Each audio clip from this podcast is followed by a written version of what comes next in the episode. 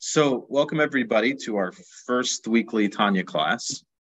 For those unfamiliar with what Tanya is, although Tanya may be a popular name, but Tanya is actually the primary, in Chabad circles, it is the primary Chabad text of Chabad philosophy. It was written by the first Chabad Rebbe, known as Rabbi Schneur Zalman. Um, he was called Rabbi, the Alter Rebbe in Yiddish means the old Rebbe, because as he had children and they took over the mantle of leadership. He became the senior, the Zaidi of the Rebbe's. So he was referred to always as the Alter Rebbe. The Tanya is a fascinating book for those who were able to be part of our Book Smart JLI course that we gave earlier this year, may be a little familiar with the different genres of Torah, but Hasidus has a very unique I will, I'm going to step back a bit historically um, to what Hasidus, how Hasidus came about and what the Tanya's goals are. So, Judaism has been practiced and kept by the Jewish people for over 3,000 years. Throughout, throughout this time, there was many insight into the reasons and the explanations behind why we do what we do and why we practice the way we practice. And there were different times in Judaism or in history where I would say the Jewish community was more inspired, in tune with the spirituality behind the faith and the observance. During the temple was probably the high time when there was the most unity between our spiritual state and our observance. We experienced God in the temple and we brought that into our observance back home. There was the annually or tri- triannually where the Jewish people would come on the holidays, where the Jewish people were able to have both their spiritual their spiritual state and the practice of Judaism were in perfect unison. As the Jews were in exile, the weight of the exile slowly came to bear on the Jewish people over time when the Hasidic movement began was a very hard time for the Jewish people. It was just after, if anyone's familiar in Jewish history, of the era of Shabtai Tzvi, who was a false Mashiach, which came and brought hope to the Jewish people that the Messiah had come.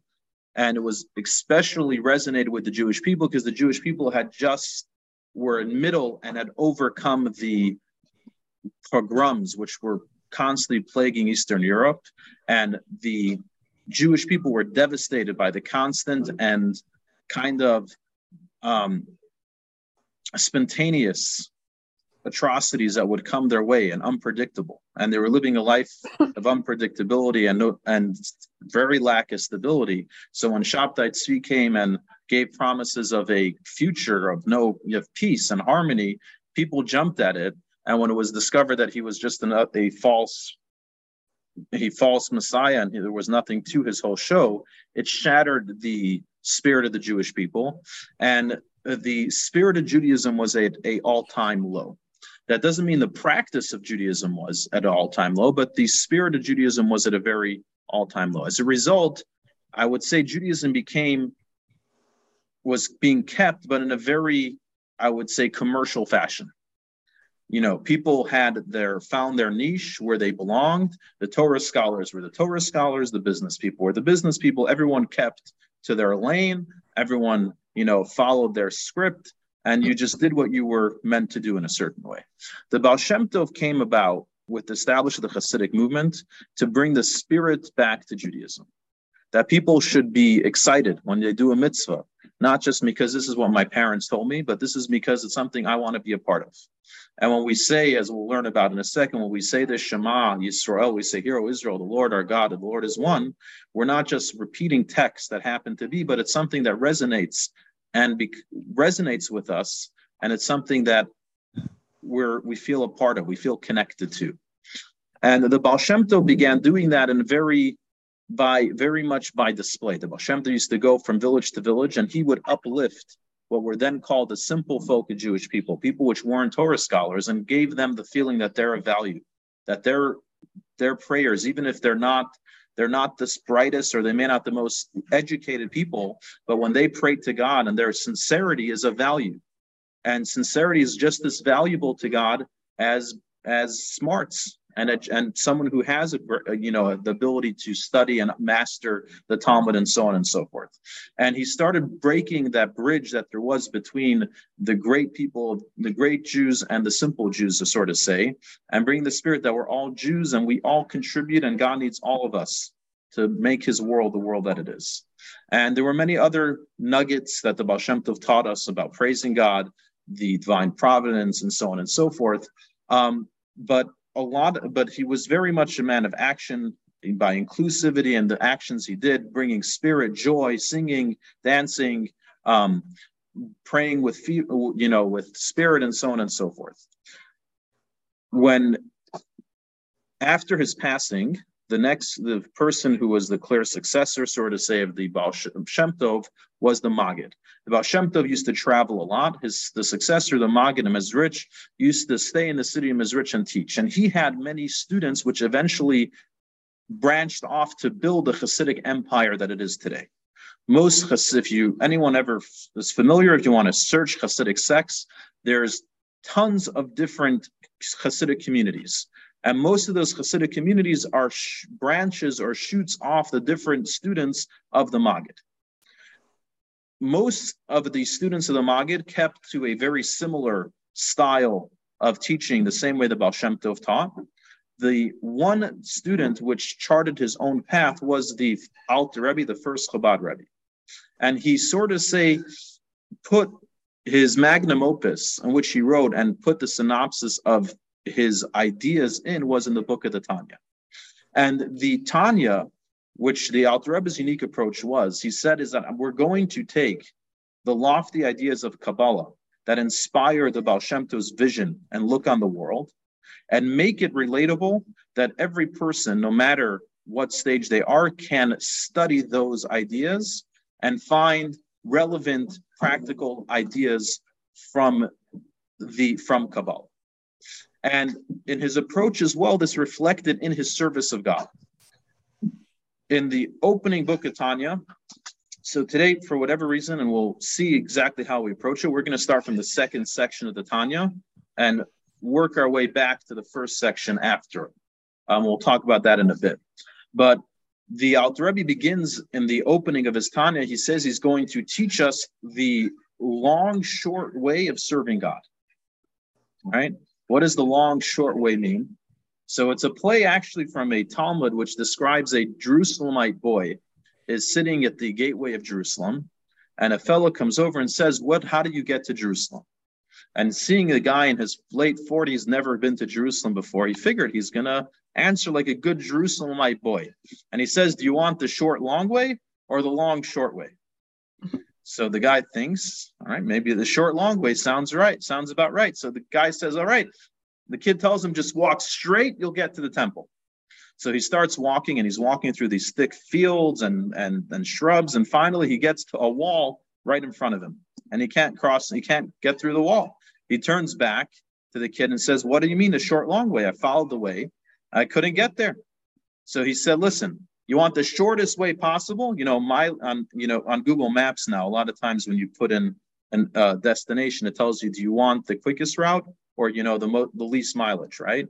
So he said, if you want the least mileage, if you're able to somehow break through that wall, that's the shortest way possible, right? There may be all types of obstacles along the way, but mileage wise, if you walk straight, you'll get straight to the temple. Now, the long short way is if you follow the path, they'll take you all the way around the wall but it'll be a lot easier to get there. So that's why it's the long short way.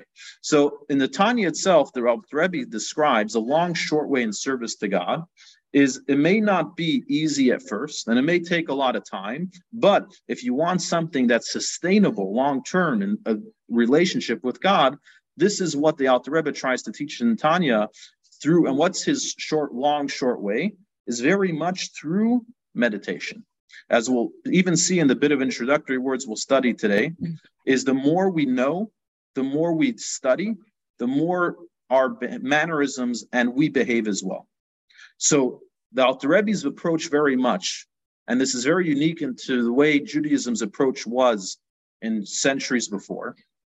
And in many communities still today, we're we tend to raise people. And the way honestly um, i would say to a certain way most youth in america get raised today is you get raised by your environment. You're in a culture which behaves a certain way so you get pulled into that culture as well.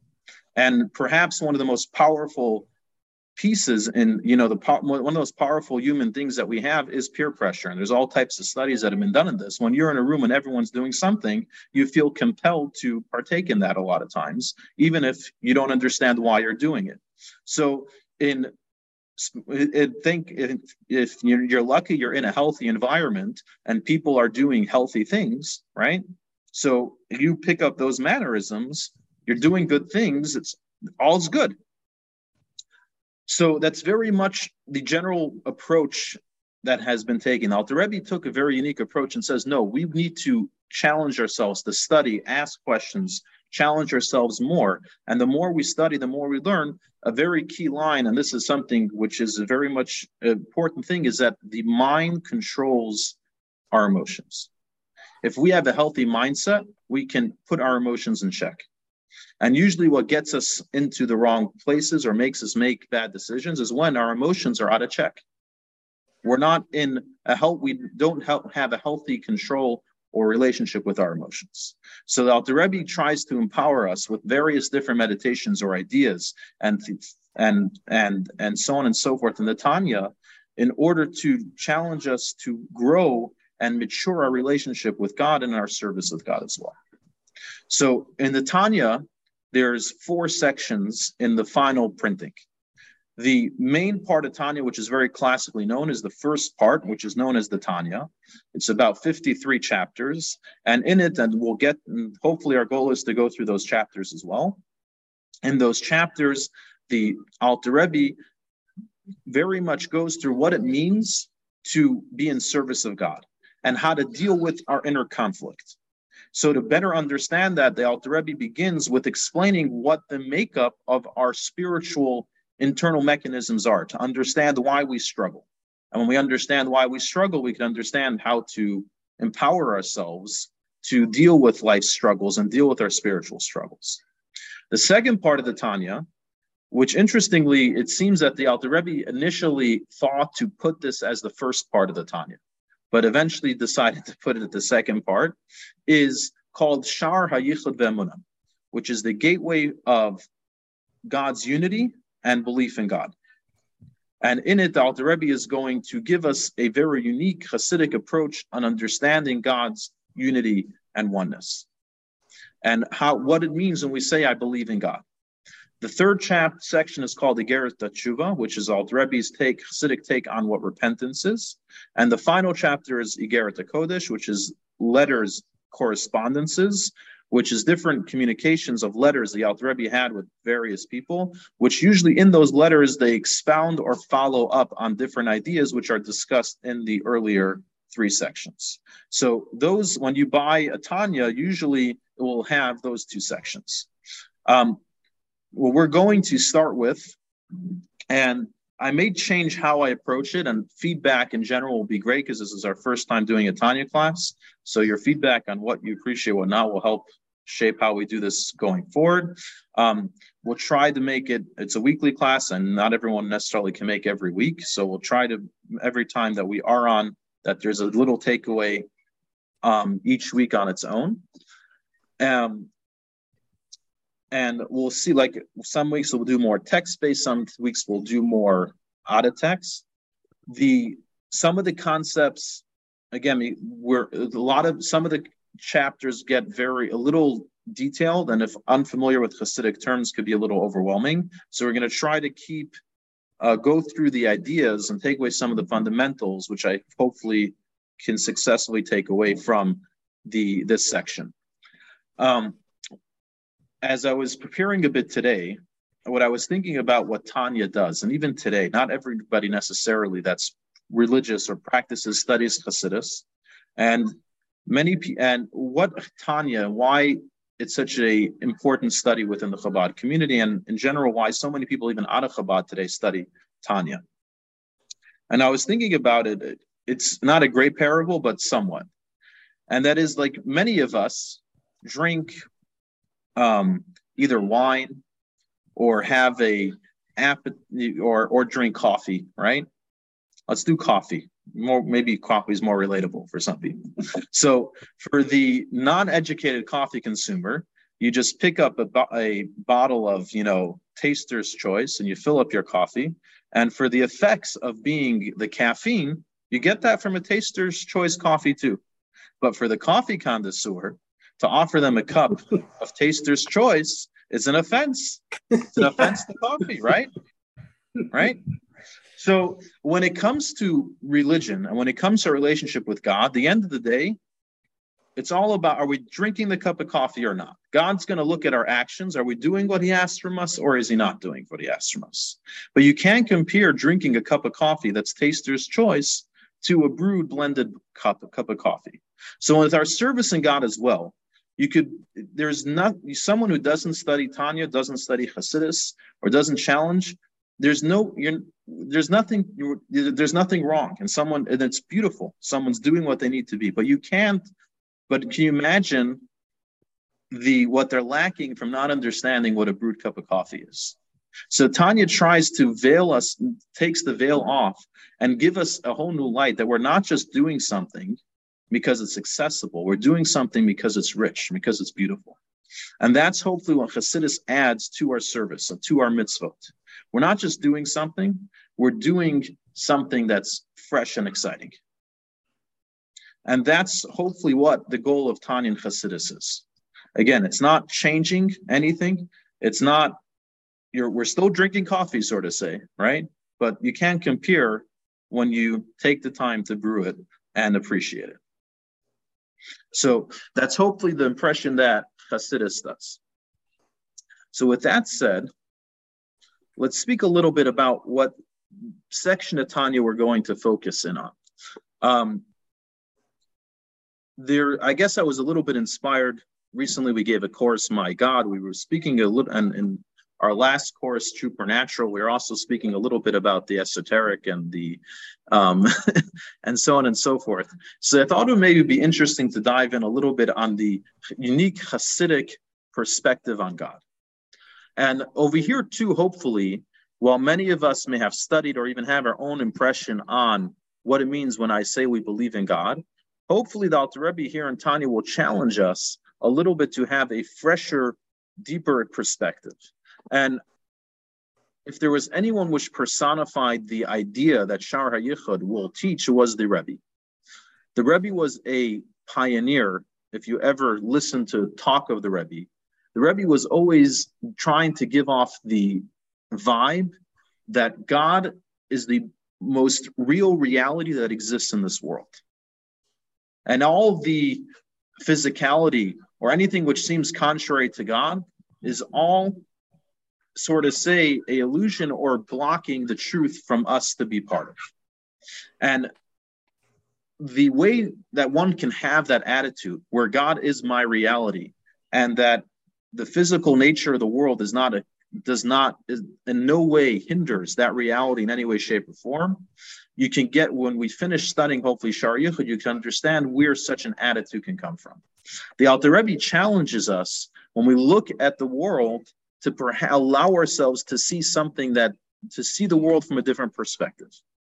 And what may seem as absolute and real, perhaps there's a truth underlying there that we're missing. To get before we get into that,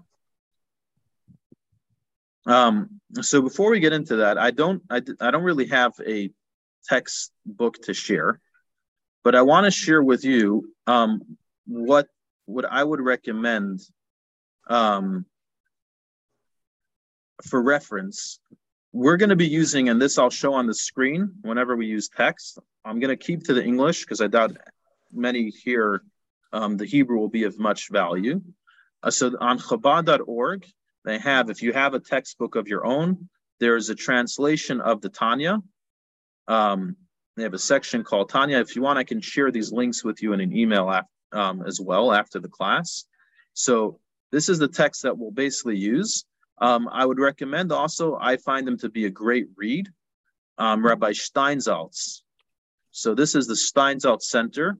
They have you have you have a PDF you could view online, um, but you can also buy the book if you want. It's a great Tanya in English. So we'll be using this is volume three of his English set, and it's a phenomenal translation and commentary on the Tanya as well. Um, like I said, I'm not sure exactly how we want to go about it. If people we want to read more commentary together or keep to the original text, um, but we'll start off with the the straight up translation of the text over here.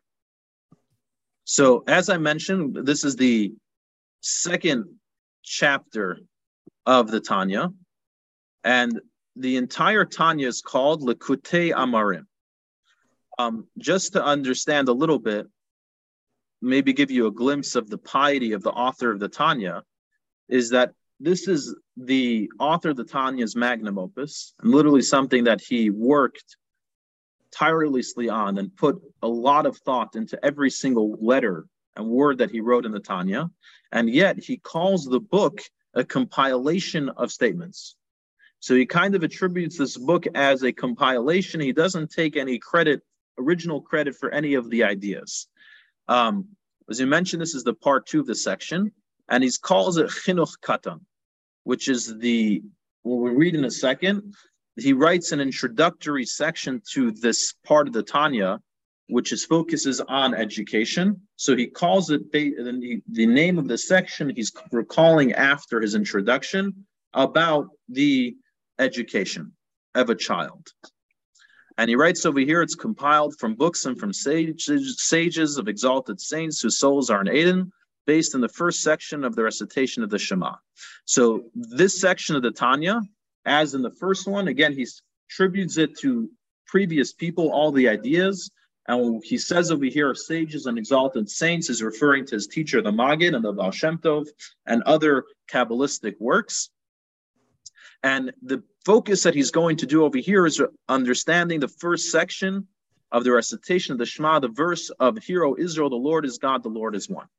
And the goal over here is to give us a fresh new perspective when we say that we speak about the oneness of God and um, and how God is the create God is the creator of the world, to have a new fresh perspective on that. So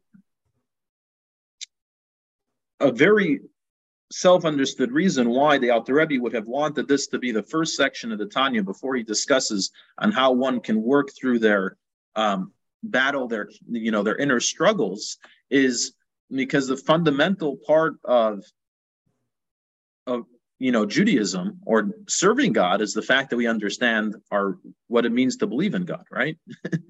There's like the famous you know statement what came first the chicken or the egg, right? So in service of God you got to believe in God or have a strong belief in God to develop a service. So the Alter Rebbe is going. The focus of this section will be to hopefully come back to relook at the Shema prayer in a whole new, fresh light. We got a few minutes right now, so let's we'll talk about the. He has so to, in the opening to the section, the Alter Rebbe writes a very brief but very profound intro, and the gist of this intro is to understand the importance and the value of a strong belief system and and emotional relationship emotional investment in our faith and the Alter Rebbe is going to finish off why it's so crucial to discuss and develop a strong awareness and acknowledgement of God's existence and connection with this world. And he does so by challenging a very famous statement of education. And this is the quote that he brings over here, um, where it says, Educate the child according to his way, even when he will be old, he will not he will not depart from it. So it's a verse from scripture that educate your child according to his way, even when he will be old, he will not depart from it. Mm-hmm. So I'll read this question from the text and I'll explain it. Since it was written according to his way, it is understood that it's not the path of perfect truth. Hence, of what merit is it that even when he will be old, he will not depart from it? All right? So, what does this mean?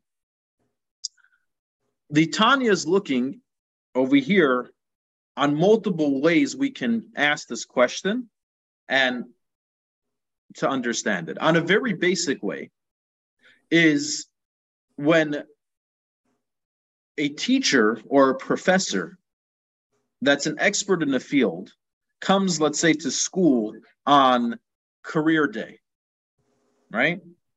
And he wants to explain to a child, you know, let's do this in a lot simpler way. When we talking over here of the child, the key idea over here is we're not just talking about youth and an, age matter where one kid is six years old and even when he's 60 years old things will not depart from him. We're talking about maturity. We use the term child or old between a immature or mature st- status. So when it comes to relationships you have people that are in a still immature relationship and hopefully that matures into a healthy relationship. I think every relationship you know we speak about the honey year phase I think that's still the immature state of a relationship. And the question is always will these people be able to mature in their relationship when things are not just exciting and so on and so forth? Will they be able to develop a real healthy, mature relationship that will be sustaining? Okay. So over here, we're talking about a child when it comes to education, when it comes to values, when our kids are very young, how do we educate kids between good or right? Good or bad. Usually, a lot of times, it's with some sort of award system. You know, for doing a good thing, you get a candy. For not doing something good, you, you or you get a treat. When you do something wrong, you get punished, right? Now, when we're mature, hopefully we're doing the right thing and the wrong thing, not because of an external thing, but because it's the right thing or it's the wrong thing, right? So when a child is being educated, they're usually being educated in a more immature manner. So why are we being told educate the child according to his way, even when it's old, he will not depart from him? Aren't we, when we educate children in their youth, educating them so they're able to mature and retain a new, healthier relationship when they get old? Why would a kid, why we want a child to still hold on to their immature understanding of things when they've developed and already become matured? Is that a fair question? So, what the Alter Rebbe is going, opening up with this question. Now, it happens to be an important thing in education that when we do educate a child, we do educate a child in the literal sense according to their way. We have to be mindful not all kids are educated the same way. And if you want to be successful in education, you got to tailor it. So that's the literal sense of the verse. But the Alter Rebbe is giving us, as always, it's a very interesting thing in Chassidus. We don't don't the Chassidus is not coming just to preach ideas, but it's very much trying to give us a deeper perspective on things we already know. So always in Chassidus or in the Tanya is going to first give a premise on something on where it's coming from, what challenge, you know, and then give us a new perspective on that. So in order to give us a new perspective on the maturity or immaturity and what's being carried over, the Alter Rebbe is going to take a few steps back, and we'll, see to the end, he's going to redefine what it means the child and what it means the adult here. What is the immature state in which it's being carried over? And he does that by delving into a new topic. And this topic is a key fundamental the entire time, and that is the love and fear of God. Developing a healthy love and fear of God. Why is that so important? So, as he discusses in the next paragraph, it is well known that fear, awe, and love are the roots and foundations of the service of God. Fear is the root and basis of refrain from evil, and love of do of and do good, and the observance of all positive commandments of the Torah and the rabbis. This will be explained in their proper place. The commandment of educating the okay. So this is it's just interesting over here. It says it will be explained in the proper place. This is one of the indications that we know that the Alter Rebbe initially wrote this as the first section of the Tanya, because where this is discussed is in the first section of the Tanya. So the Alter Rebbe obviously felt that this would preface what eventually became the first section of the Tanya, even though this is coming at the second part. So what he's saying over here is a very fundamental thing. And this is a key part of Hasidic philosophy. Anytime you do a action, it's coming from a place of love. Anytime we refrain from doing an action, it's coming from a place of fear. Now, what does love and fear mean? That is, by the way, one of the most spoken about topics in Tanya. And even in the next few paragraphs here, we'll discuss different levels of fear. Now, and this is in, there's the uh, famous, uh, they, they say the joke about uh, a person which was uh, going around saying how much he loves fish. He loves fish. And as he's sitting one day, sitting down and proclaiming his love for fish, the fish platter that's in front of him finally speaks up and he says, If you love me so much, you wouldn't be eating me. Right? So when we use the term love, there's various different forms in how that term is used. And when we speak of love, and so in the same way, when we do something, usually the mode of action comes from a mode of love.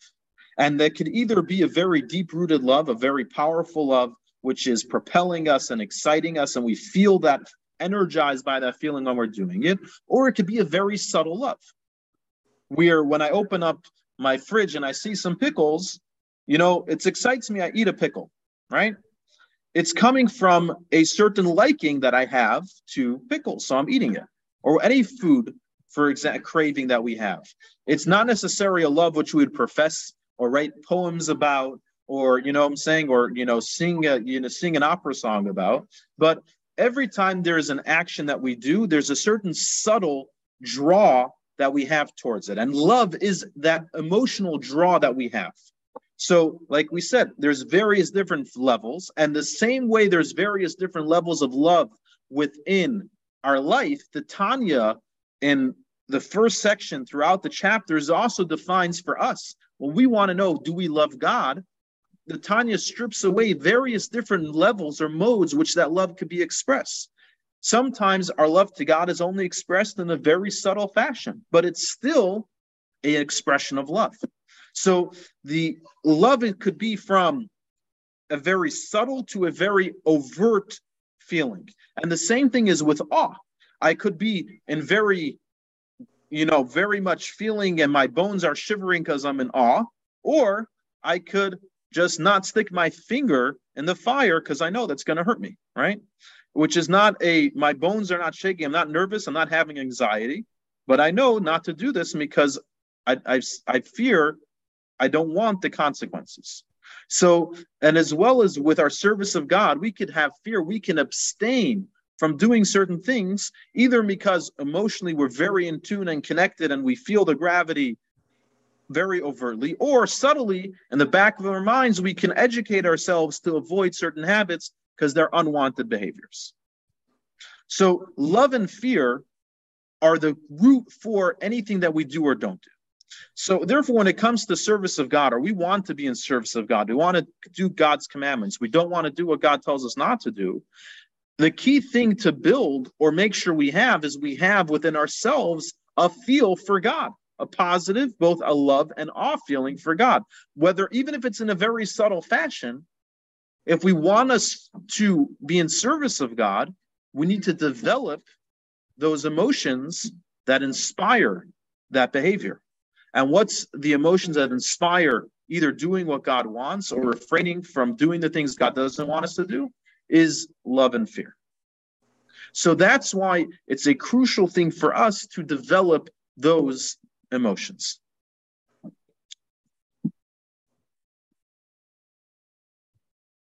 Now, speaking of, and this will we'll, we'll read this because it's going to come reconnect.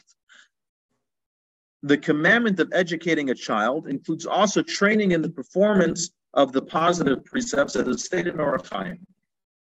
So he's already giving an alluding here that the education of the child to better understand this verse in the Hasidic perspective is understanding in the educating the child in service of God.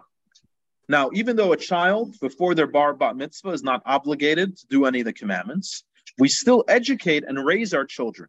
And if we're raising our children, if we want them to do what's asked from us, we also have to be educating them a certain sense of love and awe of God. Because again, the crucial thing in order anything that we do is inspired by a certain love or awe. So he's reframing already, giving us insight how how the love and awe that we educate our children can also be empowering for us later on in our life. So how does that work?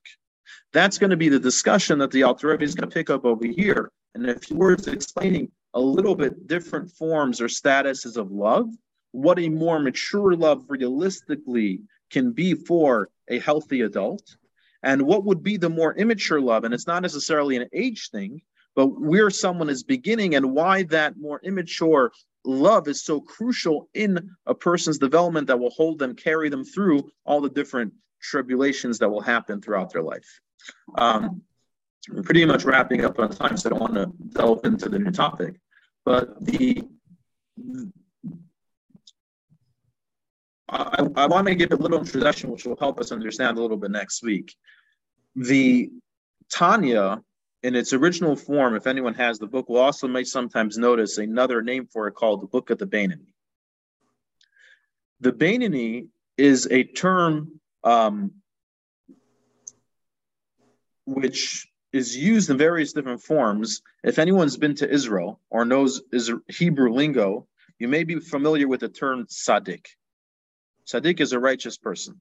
And in Israel, anytime someone does something nice, you call them, hey, tzaddik, ezet tzaddik, ezet tzaddik, righteous. You're such a special righteous person. In scripture, a lot of times the term tzaddik comes about is when someone is being judged. If they come, if they're found meritorious, then they are tzaddik, they're right. If someone is found guilty, then they are called a term rasha, a bad person. There are other times where you have references of tzaddiks as people which are very saintly as well.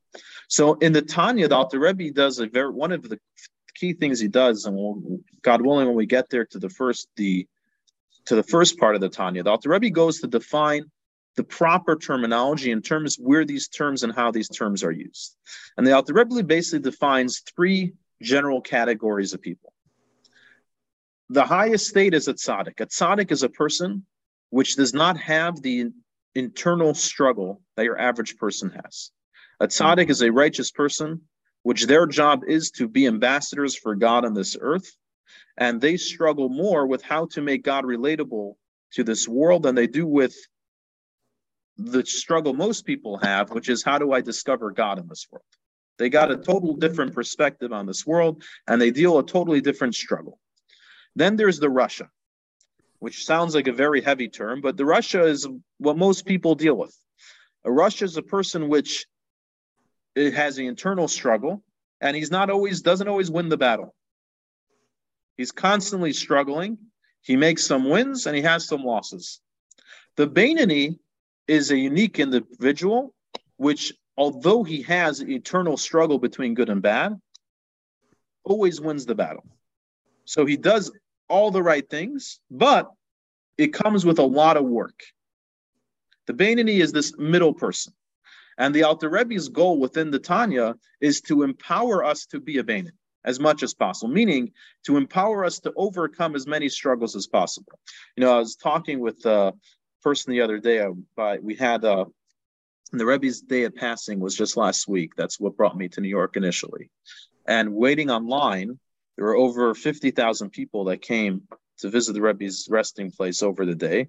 And if you were there, especially during the high time, which getting Mendel out of the house and so on and so forth, um, the woman's line was Goldie was in and out within a half hour. It took me about three hours waiting online.